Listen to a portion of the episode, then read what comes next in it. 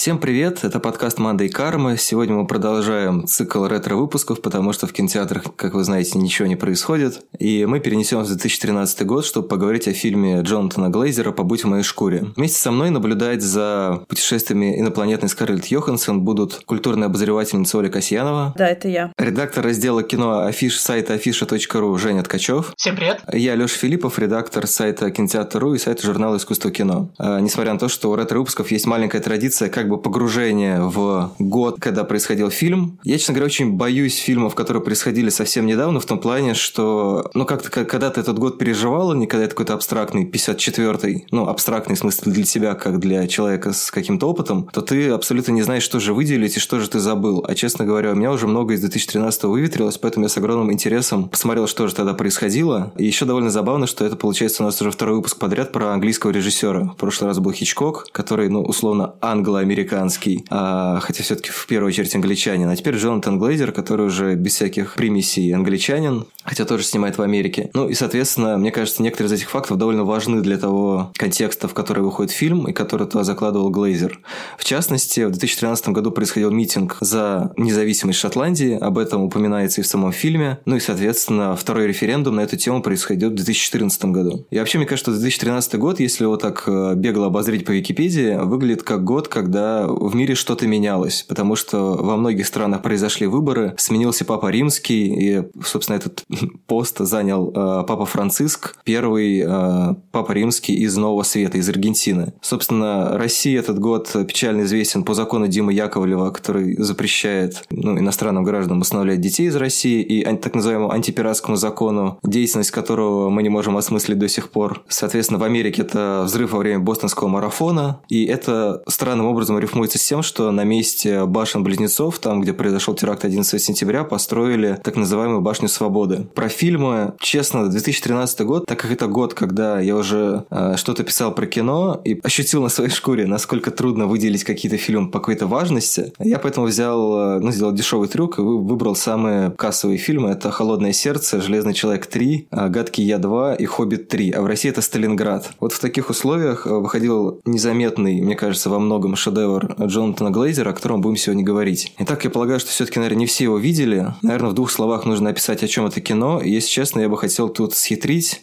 так как этот э, фильм основан на книге э, Мишеля Фейбера, и, насколько я знаю, Оля его читала, может быть, ты в двух словах скажешь завязку, не знаю, или, может быть, э, ну, в общем, какую-то сюжетную часть. Книжки? Нет, э, фильма, и заодно скажешь, чем отличается от книги, если, ну, как бы, насколько это, на твой взгляд, существенно. Нужно ли вообще читать книгу, чтобы понимать фильм? Да, этот любимый вопрос. Не нужно читать книгу, они очень сильно отличаются. Их можно, ее можно прочитать, во-первых, потому что сама по себе она довольно интересна. Вообще Фейбер очень хороший писатель, и он эм, в каких-то совершенно неочевидных вещах пересекается с Глейзером, мне кажется, но на таком каком-то глубоком уровне ощущения. Ну, мне кажется, может быть, с Беном Уитли также он пересекается. Ну, вообще, можно много тут накидать каких-то таких людей с похожей душой, что ли. Mm-hmm. Вот совсем в каком-то таком абстрактном способе. У Фейбера эта история более такая социально-сатирическая. То есть, э, наверное, принципиальное отличие в том, что а, ну, в общем, общая канва в том, что инопланетянка прилетает на Землю для того, чтобы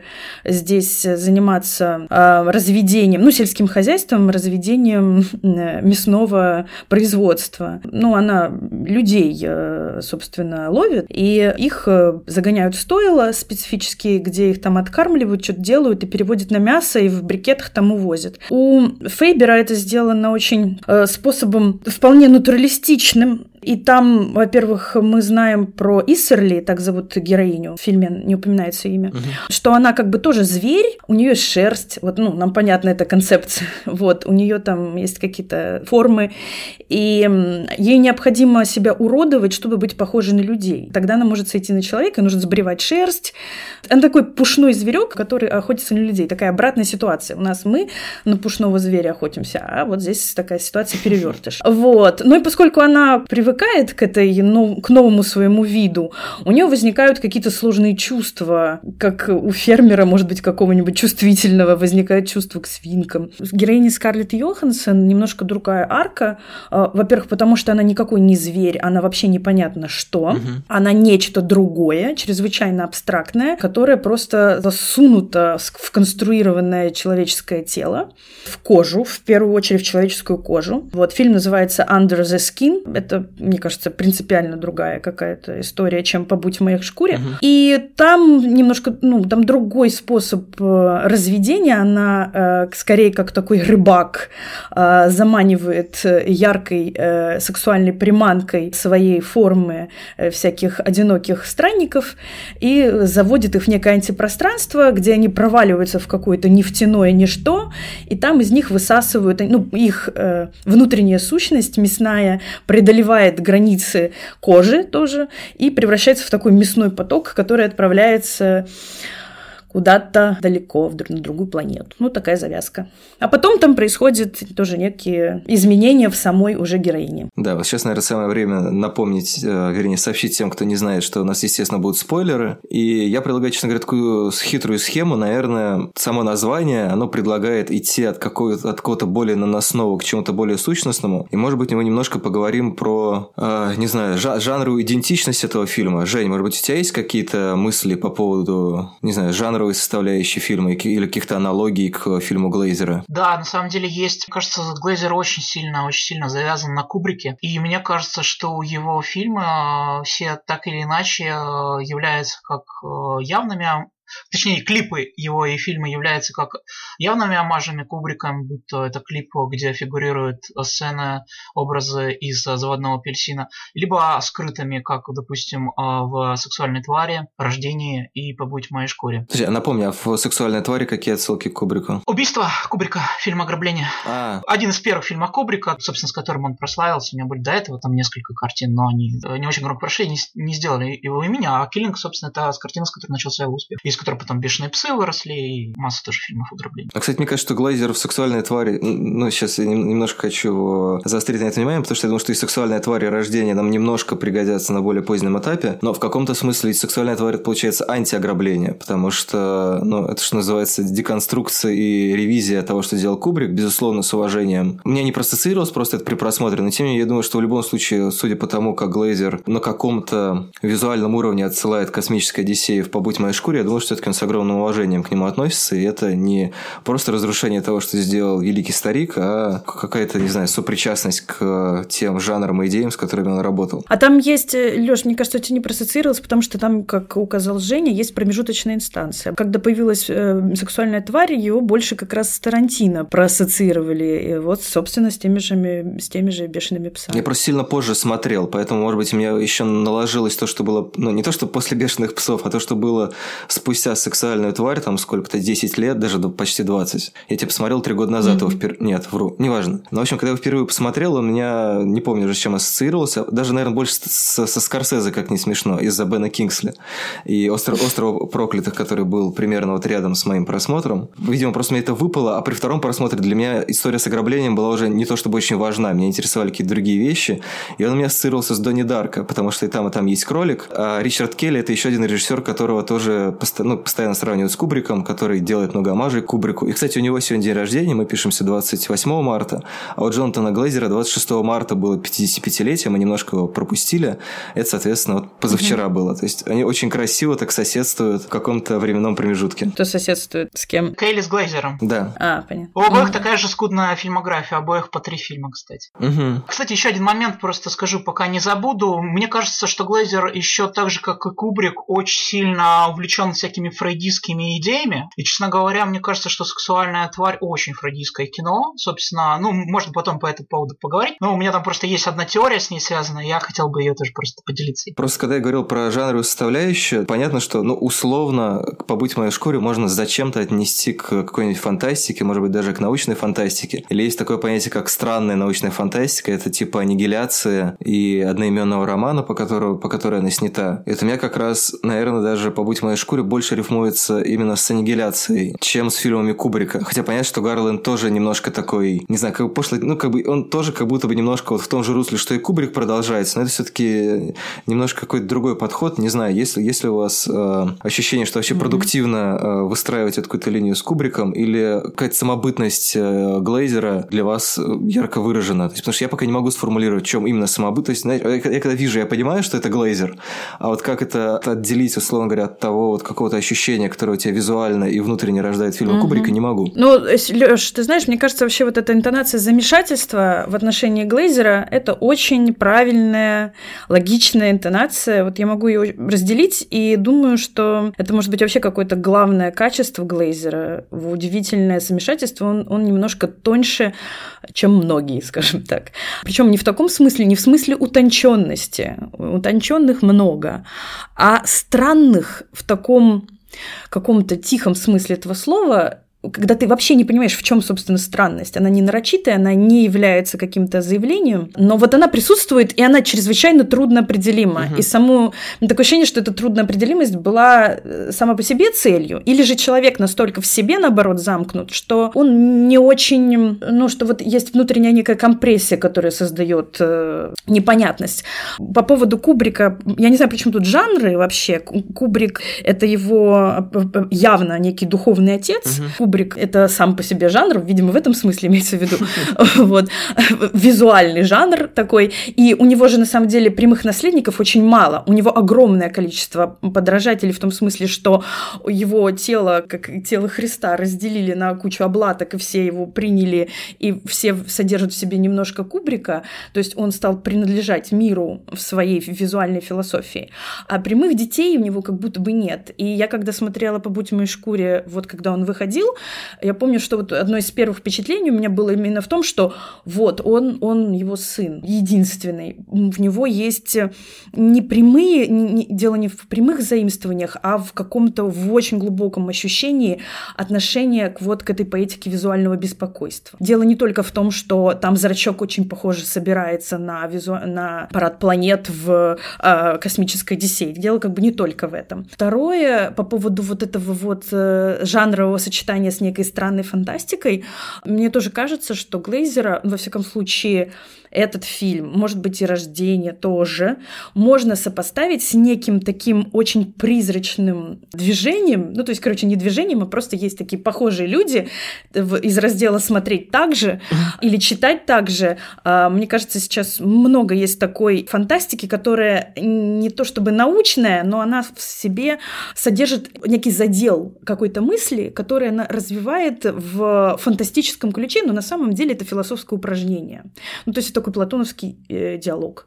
Вот, например, так делает замечательный писатель Тед Чан, по которому сняли «Прибытие». Угу. Вот это, безусловно, он берет научное знание для того, чтобы составить, э, составить философское э, упражнение. Вот, э, у него просто такой э, инструментал. Да, это же сделано в аннигиляции, и у Глейзера это тоже присутствует. Но я бы сказала, что несколько вторично.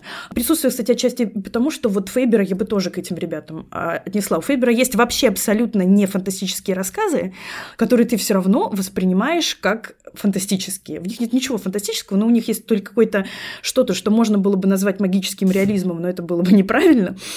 В общем, что-то такое в нем есть, что ты его вместе с Тедом Чаном на одну полку тоже поставишь. Угу. Не только в книге про Under the Skin. Ну, кстати, если говорить про жанры, то э, я не знаю, можно ли подписать Фейбера и Чана под этот жанр, но Вандермеер, э, который написал «Аннигиляцию», которую Гарланд экранизировал, он как раз э, работает в направлении, которое называется «Новый вирт», странная проза. Имеет да, такое да. отношение только к литературе, а я не уверен, что это распространяется на кинематограф, этот термин. Но вот литературные критики, они вот э, вовсю используют это, угу. этот термин жанровый. Ну да, да, это справедливо. Я поэтому и упомянул как в связи с «Аннигиляцией», это, по-моему, не просто «Новый вирт», а именно вот преимущественно к научной фантастике, но я могу ошибаться. Но просто, как мы знаем, и Файбер, и Чан, и а Вандермеер, а, во всяком случае, их экранизированные книги так или иначе могут каким-то образом к sci-fi относиться. Может быть, очень отдаленно, но тем не менее. Да, могут. Ну, это отдельная такая немножко литературная дискуссия на тему того, что где заканчивается фантастика и начинается просто некое ирреальное наклонение. Мне кажется, сейчас с этим все тоньше, чем раньше было. Ну, я на самом деле думаю, что сейчас э, можно уже перейти к более, к фильму более, более к тонким вещам, да, и пере, непосредственно к фильму, поэтому я думаю, что если в качестве антракта Женя готов поделиться своей идеей про сексуальную тварь, чтобы мы про это потом не забыли, то, наверное, сейчас самое время. Да, и еще хотел пару слов сказать о второй картине Глейзера «Рождение», да. Понятно, что тут не обойдется без спойлеров, но если мы говорим про сексуальную тварь, так, мы помним, там есть персонаж а, Бена Кингсли, да, такой, собственно, раздражитель, с которого, собственно, все и начинается. Он приезжает, чтобы рекрутировать Рэя Уинстона на последнее дело, на ограбление. И мы понимаем, что он там посредник между Йеном, героем Иэном Макшейном, а, бывшим подельником Рэя Уинстона. Вот. А Рэй Уинстон не хочет возвращаться в дело, пытается найти какие-то отговорки, а Кингсли его как бы всю первую половину фильма достает. Вот. И я долго не мог понять, собственно, мне казалось, что этот персонаж такой немного метафизический. Вот. И потом у меня как-то в конце сложилось впечатление, а, что, собственно, между героями Уинстона и Макшейна была какая-то связь очень сильная. Посредником этой связи, собственно, является герой Бена Кингсли, да? И когда, спойлер, герой Кингсли убивают, таким образом разрывается связь между Уинстоном и Макшейном.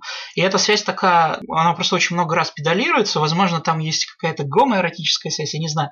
Вот. Но мне кажется, что вот эта вся именно такая фрейдистская риторика, она сильно выпирает сексуальной твари, равно как и в рождении, да, потому что там сложные взаимоотношения взрослой женщины и маленького ребенка, который называет себя реинкарнацией ее умершего мужа. Уже заканчивая, наверное, эту параллель с Кубриком, почему я, собственно, собственно, начал сравнивать. Я просто так получилось, что я сексуальную тварь и рождение посмотрел совсем недавно в этом году. И меня очень интересно, какие параллели с Кубриком прошли. То есть, если а, сексуальную тварь можно сравнивать с убийством, то мне почему-то рождение очень сильно срифмовалось с Барри Линдоном. И там просто есть одна сцена, которая, мне кажется, просто явным омажем Барри Линдону.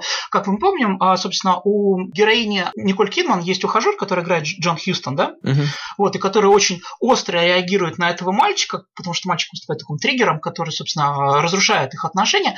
И просто есть момент, когда, как и Барри Линдон у Кубрика, герой Джона Хьюстона начинает бороться с этим маленьким а, сорванцом а, за внимание, собственно, своей пассии, Николь Кидман. И в кульминационный момент он, собственно, начинает возить ребенка по полу, так же, как было у Кубрика в Линдоне и во время симфонического концерта. И там такое ощущение, что это просто переснятая сцена из Барри Линдона. То есть можно, если как-то выстраивать оптику, мне кажется, что ну, на уровне хай-концепта, что рождение – это Барри Линдон, переснятый с точки зрения жены Барри Линдона. Не знаю, я, честно говоря, через Николь Кидман больше ассоциируется с широко закрытыми глазами. И тоже вопрос, э, ну, условно говоря, брака и любви. Безусловно, да. Ну и да, и, конечно, там сильны, сильное влияние влияние широко закрытыми глазами, безусловно. Нет, я просто говорю о том, что действительно в Глейзере очень сильно влияние Кубрика, и в связи с этим, мне, кстати, э, к вам возник вопрос, как вам кажется, то есть, ну, Кубрик был таким явным модернистом, да, а к кому мы отнесем все-таки Глейзера? Он модернист или постмодернист, на ваш взгляд? Я думаю, модернист. А, я могу частично проаргументировать это угу. статьей Маши Кувшиновой в общем, когда выходил только Under the Skin, Маша Кувшинова написала очень хороший текст. В общем, мне тогда казалось, потому что я после этого как раз посмотрела остальные фильмы Глейзера. И вообще как-то в целом у меня немножко крыша по нему поехала.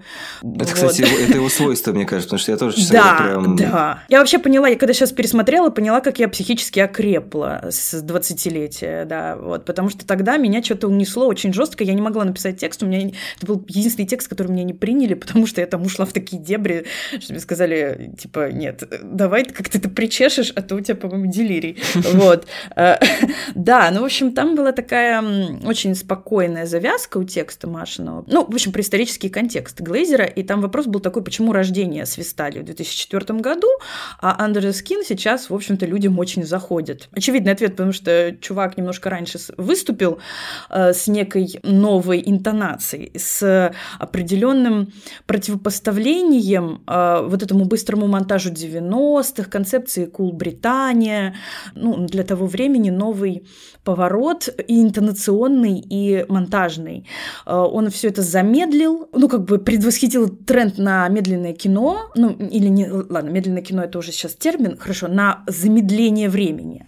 И на, между прочим, я заметила, что, в принципе, его подход к музыке очень сильно потом прижился, и сейчас уже воспринимается почти как клише, особенно в хоррорах. Вот, его работа с музыкой. А и в целом, при этом он, используя предыдущий опыт, делает нечто, что по ощущениям не создает комфорта узнавания. Мне кажется, что главное эм, отличие постмодерниста в том, что он работает на комфорте, на комфорте узнавания. Мне кажется, с Глейзером это происходит не так, и поэтому он человек трудной судьбы. Да, да. То есть с рождением прям у него совсем там плохо все получилось. А потом э, э, э, постепенно, постепенно как-то люди, в общем-то, к 13-12 году уже сонастроились с ним, мне кажется. Потому что если в 13... Ну, то есть я рождение тоже смотрела в 13-м. И оно мне показалось чрезвычайно современным. Но я могу представить, что в четвертом это было странновато. В общем, как человек вот так вот опережающий время именно в плане э, языка, да, не в, не в том смысле, что он что-то прям изобретает, а в том смысле, что он раньше других чувствует и думает не о зрителе, а о своих ощущениях и предчувствиях. Угу. Мне кажется, в этом смысле он, конечно, модернист. И э, еще, надо сказать, вот ты, Лёш, начал, да, с, с твоей э, вот этой традиционной затравки про то, что это был за год. Тринадцатый год для меня был годом предчувствий. И в этом смысле «Побудь в моей шкуре», в шкуре это прям главный фильм 13 года для меня. Вот. Там еще были кое-какие штуки, но, по-моему, этот самый. И потому что вот накануне 14 вообще какого-то такого... Дело не в исторических событиях, которые происходили в 14 году, а в принципе в некотором сломе интонации. Mm-hmm. У меня как-то, собственно, нулевые по-настоящему начались вот в 13-14. Вот. И вот в этом смысле драма вокруг чужого, которую разворачивает Глейзер, и вот это ощущение жути, которое он там дает, а, мне кажется, очень про предчувствие. Вот, э, про такой какой-то переворот, пере... ну вот про то, как ты снимаешь лицо, да, и смотришь на него глазами чужими. Очень интересная сцена, где она снимает с себя кожу, да, в финале, uh-huh. и, и смотрит на нее, а кожа продолжает плакать и как будто бы жить. И это, например, сейчас при пересмотре для меня объяснило ситуацию в начале фильма, где предыдущую, видимо, дамочку достают из э, кювета, и ее раздевает новорожденная Ис, Иссерли, а мы видим, что дамочка жива, она продолжает плакать. То есть вот это вот ощущение непонятности, где заканчивается живое, где начинается идентичность отдельная, это вообще, по-моему, главные вопросы десятых, и он задал их немножко раньше, чем все остальные. Поэтому он произвел тяжелое впечатление, поэтому срывало башню. Он вообще, конечно, очень сильно работает на визуальное беспокойство, вот, и в этом тоже прямой наследник Кубрика, вот, и, по-моему, очень успешно это делает. И еще важная история про то, что вот вспомнили, круто, что вспомнили широко закрытыми глазами. Прикольно, как Глейзер вообще использует тему секса очень четко, у него прям такие четкие границы этой темы, она для него значит нечто очень конкретное. То есть э, секс обычно используется как разговор о власти, или uh-huh. разговор о близости, или разговор об удовольствии, освобождении. Вот у Глейзера совсем не так, потому что у него вот, э, вот Маша тоже писала, по-моему, очень правильно, что у него это про выход человека за пределы человеческого, это превращение в сгусток материи, вот, и это классный укол такой, прокол ну, выхода из э, темы субъективности субъективности, в, в тему антисубъективности.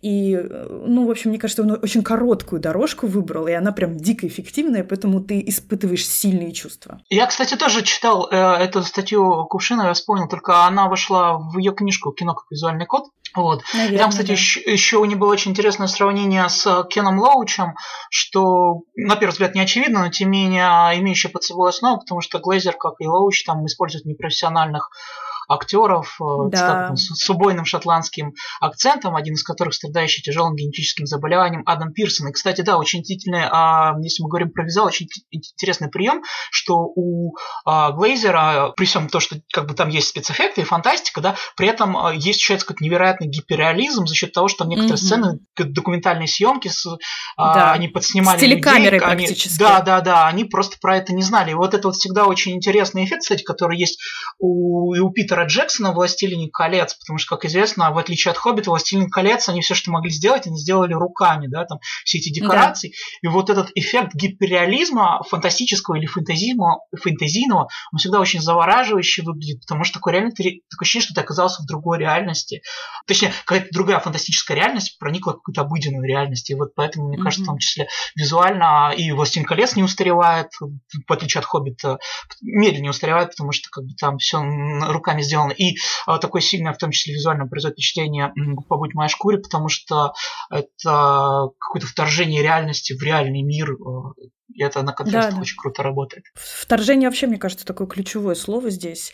И э, очень круто, что ты упомянул про шотландский акцент, потому что э, вот сейчас я пересматривала без э, субтитров. И, естественно, то есть как бы Скарлетт я понимаю очень хорошо. А вот то, что говорят эти ребята, угу. я понимаю реально слово через пять. Это офигенно крутое подспорье для этого фильма. Именно плохо понимать, э, что там говорится.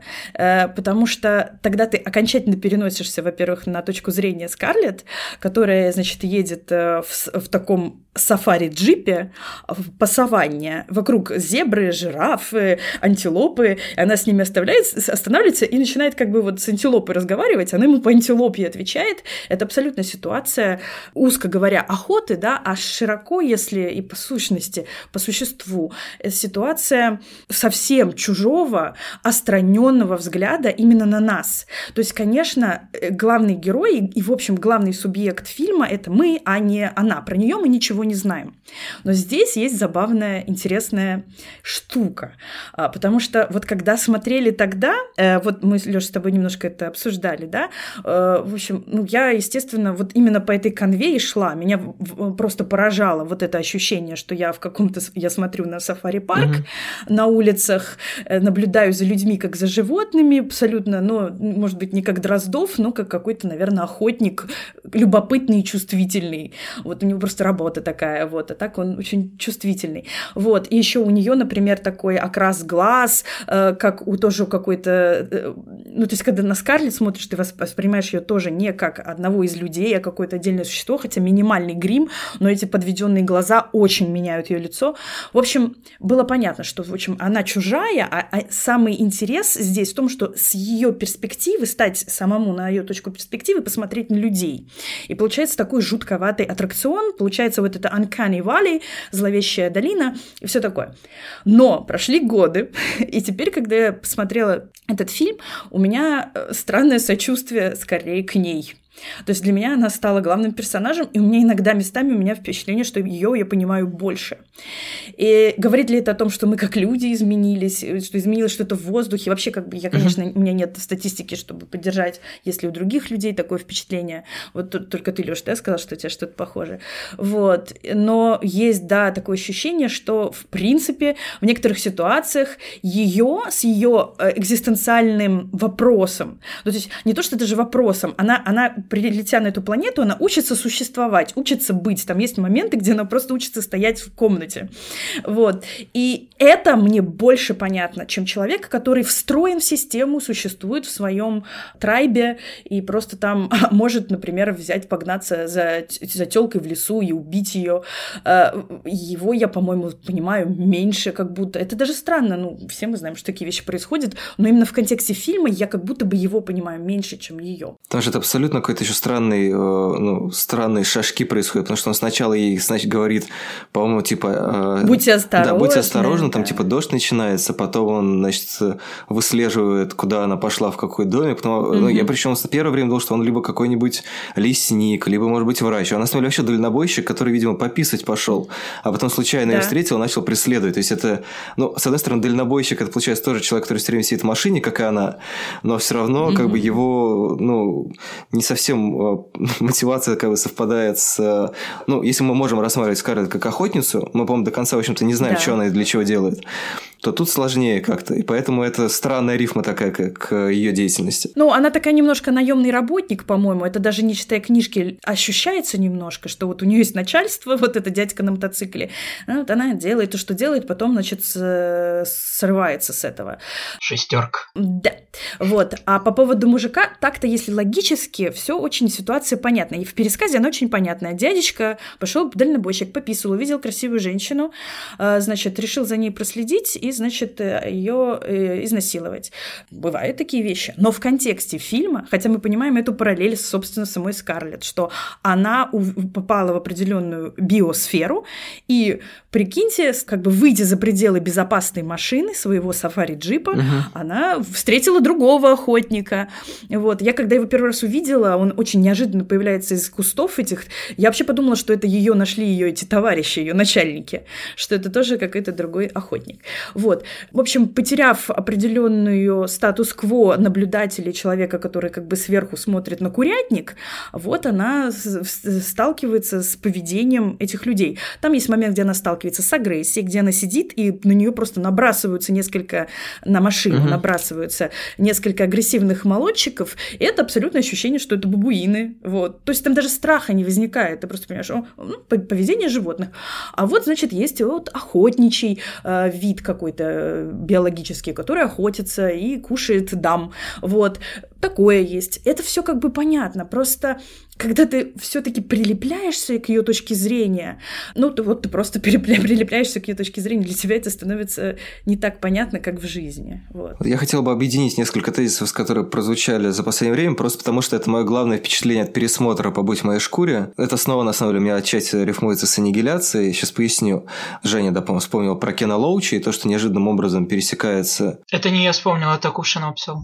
Нет, ну в смысле ты вспомнил, что Кувшинов писал. Ну, ну неважно. Короче, просто прозвучало имя Кена Лоучи и то, что в «Побудь в моей шкуре» действительно есть некоторые сцены, которые похожи на кино такое, ну, британское социальное кино разозленных э, и социально заряженных людей. С другой стороны, есть смена интонации, про которую говорила Оля, и, ну, в частности, ну, эта смена интонации связана с поиском идентичности. И очень много вещей, очень много ловушек, ну, не то что ловушек, а как будто бы Глейзер у меня сложилось впечатление, что играет со мной в поддавки, потому что очень много вещей, в которые легко угодить. Потому что, с одной стороны, мы, конечно, можем рассматривать эту историю как некоторое самоосознание себя, там, допустим, как женщина Скарлетт Йоханссон, и там, в частности, она... она ну, не знаю. Ну, она, не знаю, она смотрит на себя в зеркало, она сталкивается там со всякими ситуациями. Это же, это же универсальное высказывание. Сейчас я объясню, почему это ловушка. Потом там, ну, там есть, не знаю, элемент тех же властных отношений, потому что очевидно, что есть вот ее начальник, который за ней следит. Есть вот эти люди, которые с ней садятся в машину не просто потому, что хотят поехать, а потому что, ну, понятно, что они хотят с ней переспать. И поэтому вот эти а, наивные шотландские парни, которые болеют за клуб Сельтик, скорее всего, судя по цветам, они как бы думают, да, что да. они едут а, куда надо. Там вот типа сейчас вот я за пивком в магазин, а потом к тебе и все как бы. А, с другой стороны, есть а, независимость Шотландии, да, которая упоминается по радио без конца. И ну, то, что я вспоминал в начале, это как раз был такой вроде как бы новостной заголовок, но тоже вроде как это, наверное, не то, про что, условно говоря, это кино. И у меня, честно говоря, сложилось впечатление, что он, с одной стороны, нам предлагает, вот как описывала Оля, может быть, встать на точку зрения Йохансона и посмотреть на людей как будто бы немножко отстраненно. Но и за счет того, что мы не понимаем немножко шотландскую речь, потому что даже если, ну, там, не знаю, читаем субтитры, все равно она такая очень, как бы, ощущение, что где тут в этой кашице речи, там что-то еще такое закопано, чего мы не понимаем. То есть мы получаем какой-то, а, ну, не буквальный перевод, или что-то там теряется, или мы что...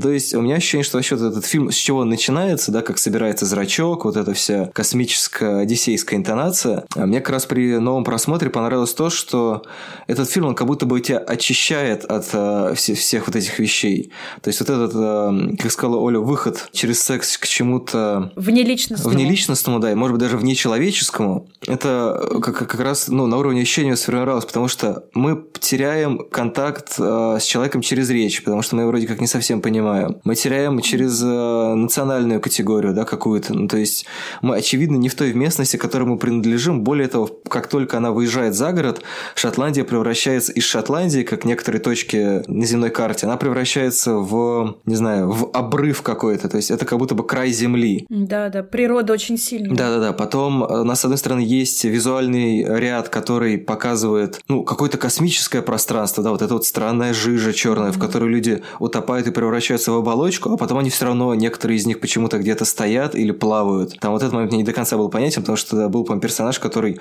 утонул, его кожа осталась на поверхности, а потом показали, как он плавает. То есть, либо он выскользнул как-то, либо, либо что, я не понял, он как бы забульзамировался в этом пространстве. Потом, соответственно, когда а, она смотрит на себя, ну, опять же, вся э, вот эта гендерная тема, которую здесь можно было бы как-то, может быть, узреть, и которая, может быть, все-таки каким-то отблеском есть, он как бы очищается от этого, потому что когда она снимает свою кожу, там что оказывается? Там оказывается некоторый черный болванчик. Я даже, честно говоря, смотрел на это не с точки зрения, что это инопланетянин или, не знаю, нечто, что вызывает эффект зловещей долины, а скорее как, что это как бы человек и есть. То есть, если вот стереть с него все, что связано с историей. Обусловленность, да, культурная ну, обусловленность. С, с, с какой-то, да, культурной частью, с какой-то попыткой идентифицировать себя, то это абсолютно, абсолютно черное тело, как говорится, физики. То есть вещь, которая поглощает абсолютно все смыслы и которая при этом да. собирается во что-то, как вот из, этого, из этой темноты рождается зрачок. Как, как мы обсуждали на прошлом подкасте про Хичкока, там был такой термин э, «собирание взгляда». Вот мне кажется, что как раз это кино показывает, как собирается наш взгляд. То есть как будто бы мы... Как он разбирается, как он скорее даже разбирается, раз, разбор как,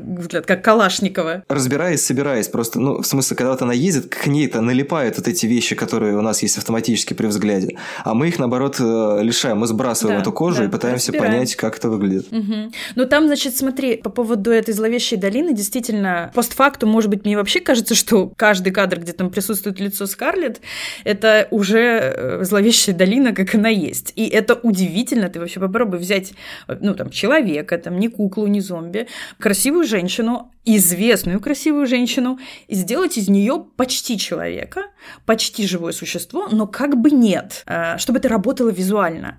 И в тот момент, когда она подходит к зеркалу и долго себя всматривается, может быть, опять же, с точки зрения сюжета, место слабоватое. Но вот почему в ней вдруг заразилось, э, зародилось это сочувствие, ни, ни к чему к этому не ведет. Там до этого есть чудовищная сцена, э, где происходит какая-то человеческая трагедия, люди гибнут в воде, ребенок остается, они приходят за одеяльцем чувака, которого она убила, а ребенка оставляют там, ну, он их просто не их дело.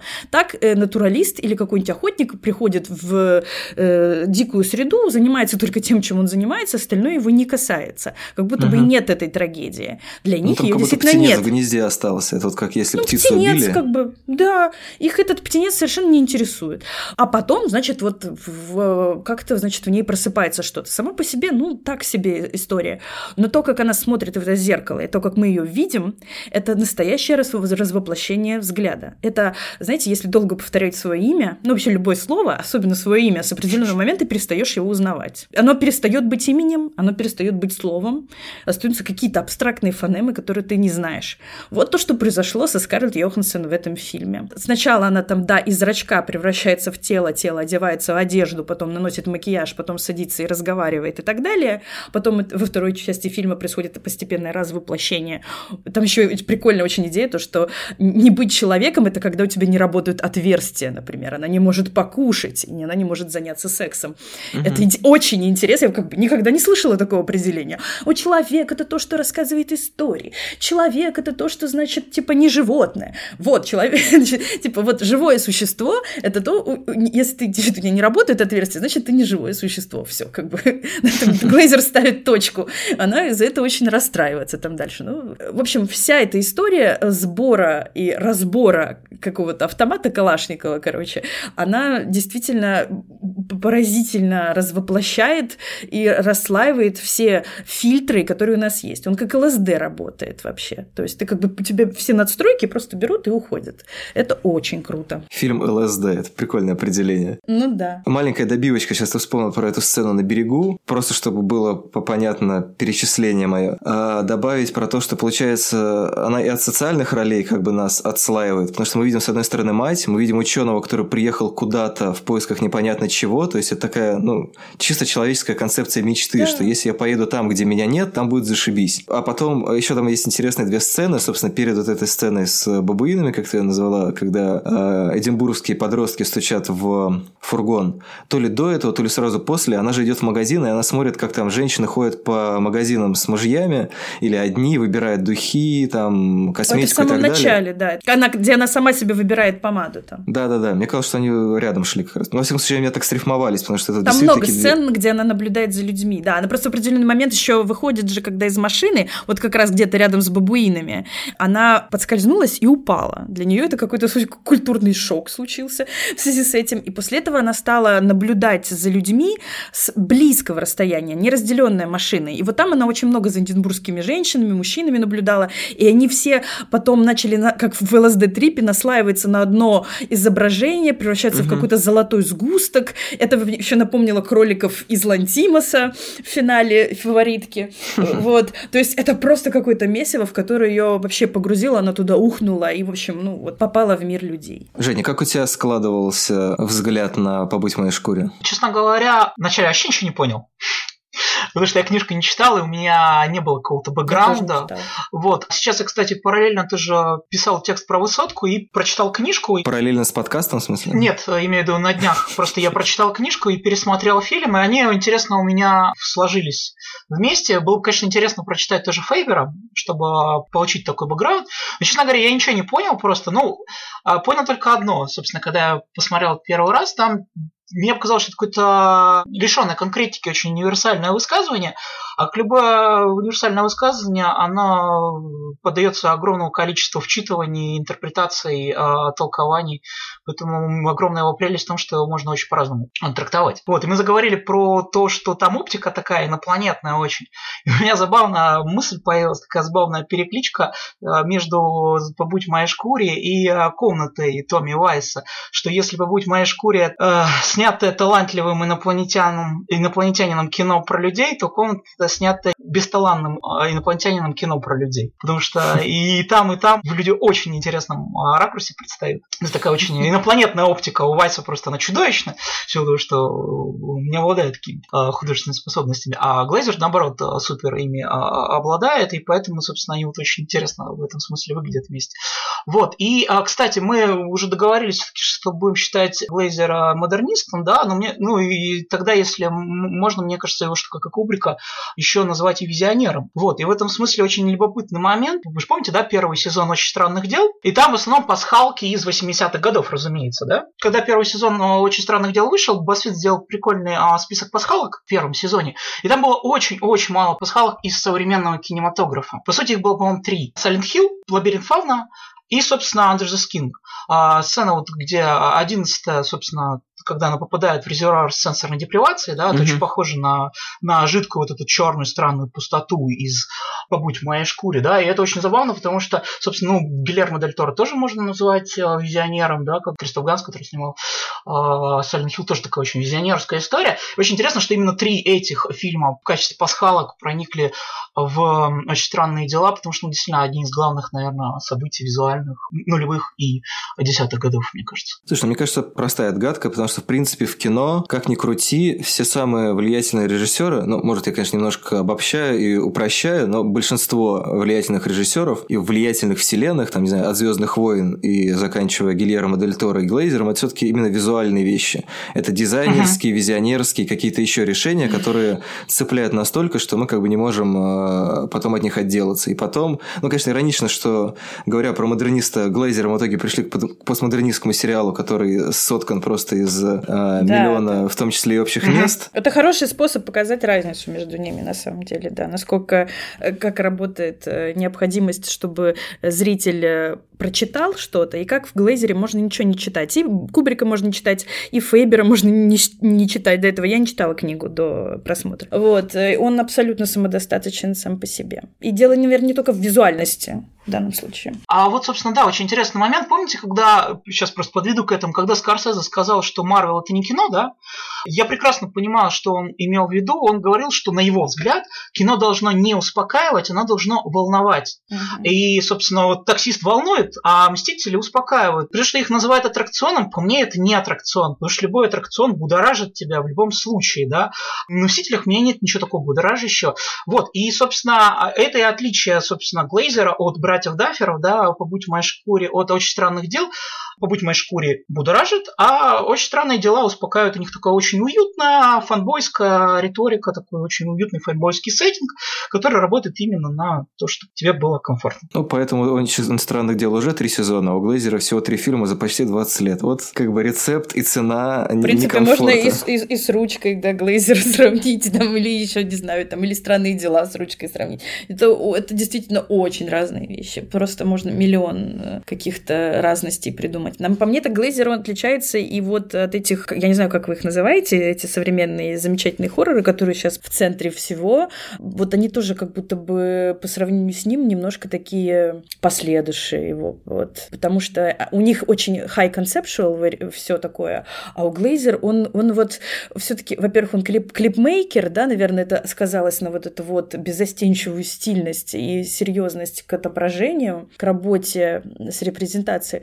а во-вторых, во-вторых, он, конечно, очень из арта откуда-то, и а арт — это вещь холодная, вот, и она не терпит, в принципе, на самом деле, вот люди, которые занимаются современным искусством, сейчас меня побьют, но, по-моему, вот, не знаю, какая-нибудь эта акула Хёрста, она, вот в ней не надо читать э, описание, на самом деле, и ее концепции, она работает сама по себе, очень холодно и очень между смыслами, и Глейзер, он тоже работает между смыслами, в отличие отличие от Ари Астера, там, Джордана Пила, естественно, и всех товарищей, которых можно, про, про которых очень удобно написать текст, монографию, видео, эссе и чего угодно еще. Мне, кстати, честно говоря, не ассоциируется Глейзер с э, новыми хоррорами, потому что хорроры... Ну, ладно, и, и мне, честно говоря, просто сложно провести этот параллель, потому что для меня, для меня это тоже, честно говоря, такие же разные вещи, как очень странные дела и побыть в моей шкуре. Ну, с одной стороны, действительно, там очень, ну, как будто бы проще выделить хай-концепт или, ну, или выделить какую-то центральную вещь.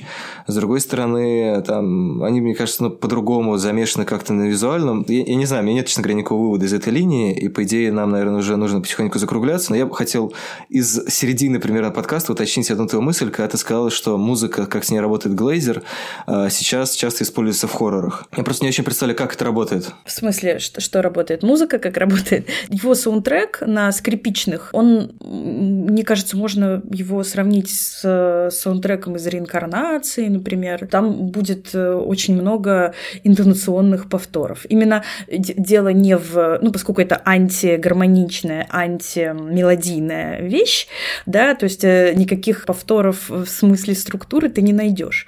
Но сделана эта музыка вот в таком русле такого, не то что дополнительного беспокойства, она не беспокоит, это вот Хичкок беспокоит, там у него его скрипичные дела, а это такое тоже, и, и да, вот. А это такая, это такой предвестник такая вот первая схватка, вот эта музыка, которая тебя погружает в, общем-то, как бы нормальную картинку, как бы мы же теперь не затемняем все, не делаем какой-то страшной дополнительной жути, мы все как бы пытаемся камешек в ботинке какой-то найти скорее, что-то вот такое пропадающее, западающий паз, но чтобы нам настроить на то, чтобы сейчас мы будем искать западающий паз, мы начинаем, значит, с такой вот музыки э, скрежещущей или какой-нибудь такой ухающий. Мне кажется, что в этом смысле, конечно, саундтрек «Побудь в моей шкуре», может быть, там было что-нибудь еще такое до этого, да и в «Рождении», кстати, что-то похожее было. В общем, это все такой Нолан для, для хорроров, Ханс Симмер для хорроров. Да, мне кажется, что так. И, но самое главное, что начал он это все буквально с первого кадра. Вот у тебя, Люша, есть любимая фраза, что для меня, если, значит, хорошесть кино решает некий визуальный укол, да, который, значит, тебе делают в зрачок, чпок, и ты попадаешь в другую реальность. «Побудь в моей шкуре» начинается буквально с этого. Там появляется угу. белая точка, резко появляется на черном экране белая точка, начинает разрастаться. Это действительно похоже на укол, прям мышечный, не в вену, а вот который мышечный такой чпок. Вот. При этом сказать, что ну вот какой-то супер-мега уникальный, особенный визуальный мир у Глейзера, я бы не сказала. Он не очень старается, он не старается быть другим. Он, он просто подсвечивает из, из того, что есть, что-то новое, иное, как-то по-другому. В общем, то, как, например, он природу показывает, мне кажется, это совершенно уникально. То есть у меня полное ощущение, что я по своей собственной планете хожу как по чужой. Вот. Э, это иногда пытаются делать, например, в фильмах про других планетах. Нам нужен какой-нибудь инопланетный пейзаж, какой-нибудь марсианский, какой-нибудь такой. А он берет, э, ну, привычный в целом пейзаж, но он показывает его каким-то образом так, что у тебя полное ощущение, что это как бы планета, планета похожая, наверное, на Землю, но это другая планета. Потому что в этот момент ты находишься в голове Иссерли. Это очень круто. Это прям способ познакомиться с домом собственным. Я сейчас подумал, что можно сказать, что, ну, так как Глейзер действительно не сильно отступает в каких-то визуальных ходах от того, что мы видели, ну, это немножко иначе, но, знаете, это как будто вид со встречной полосы такой немножко. Да. То есть да. обстоятельства те же, но ракурсы что-то вот немножко другое. Что-то другое, да, да. Так, ну что, будем прощаться или есть еще какой-то поинт э, на финалочку? Не знаю, я могу сказать только, что ты вы... Леш, ты хорошо, кстати, Олю слышишь? Да. Не, у меня периодически ее просто зажевывает. Это абсолютно какой-то глейзерский момент. Периодически я начинаю не понимать, что говорит Оля. Такое ощущение, что говорит инопланетянин. На, на шотландском. Какие-то звуки. Да-да-да. И вот ты сейчас тоже что-то начал. Меня ренит. Это все ренит, возможно. И просто там, да, то есть периодически там зажевывает а то, что ты говоришь, реально похож как на язык инопланетян. Ну, потом послушаешь подкаст и узнаешь, что сказала Оля. Да. Это на самом деле хитрый план. Я в следующий раз буду просто поворачивать назад запись, присылать, и типа нужно будет поставить эту запись и повернуть ее в, вот, собственно, правильным ракурсом, и только тогда ты узнаешь, что сказала Оля. А я буду ее разрезать еще на 7 частей и да. сохранять на разных файлообменниках, и, короче, нужно будет собирать код? ее самим. Конечно, да, да. Это очень эзотерическое знание будет. Прекрасно. Ну что ж, мы побывали в шкуре Джонатана Глейзера. Надеюсь, что все не зря, и надеюсь, что вы тоже ощутили и прониклись этим режиссером, или если вы его не смотрели, то вам захочется это сделать. Честно говоря, я прям готов просто пропагандировать немножко Глейзера, потому что я его очень люблю. Что ж, всем спасибо. Пока-пока. Пока. Пока-пока. What happened? What happened? What fucking happened? I'll tell you what fucking happened. You tell me, gal. You tell me what fucking happened.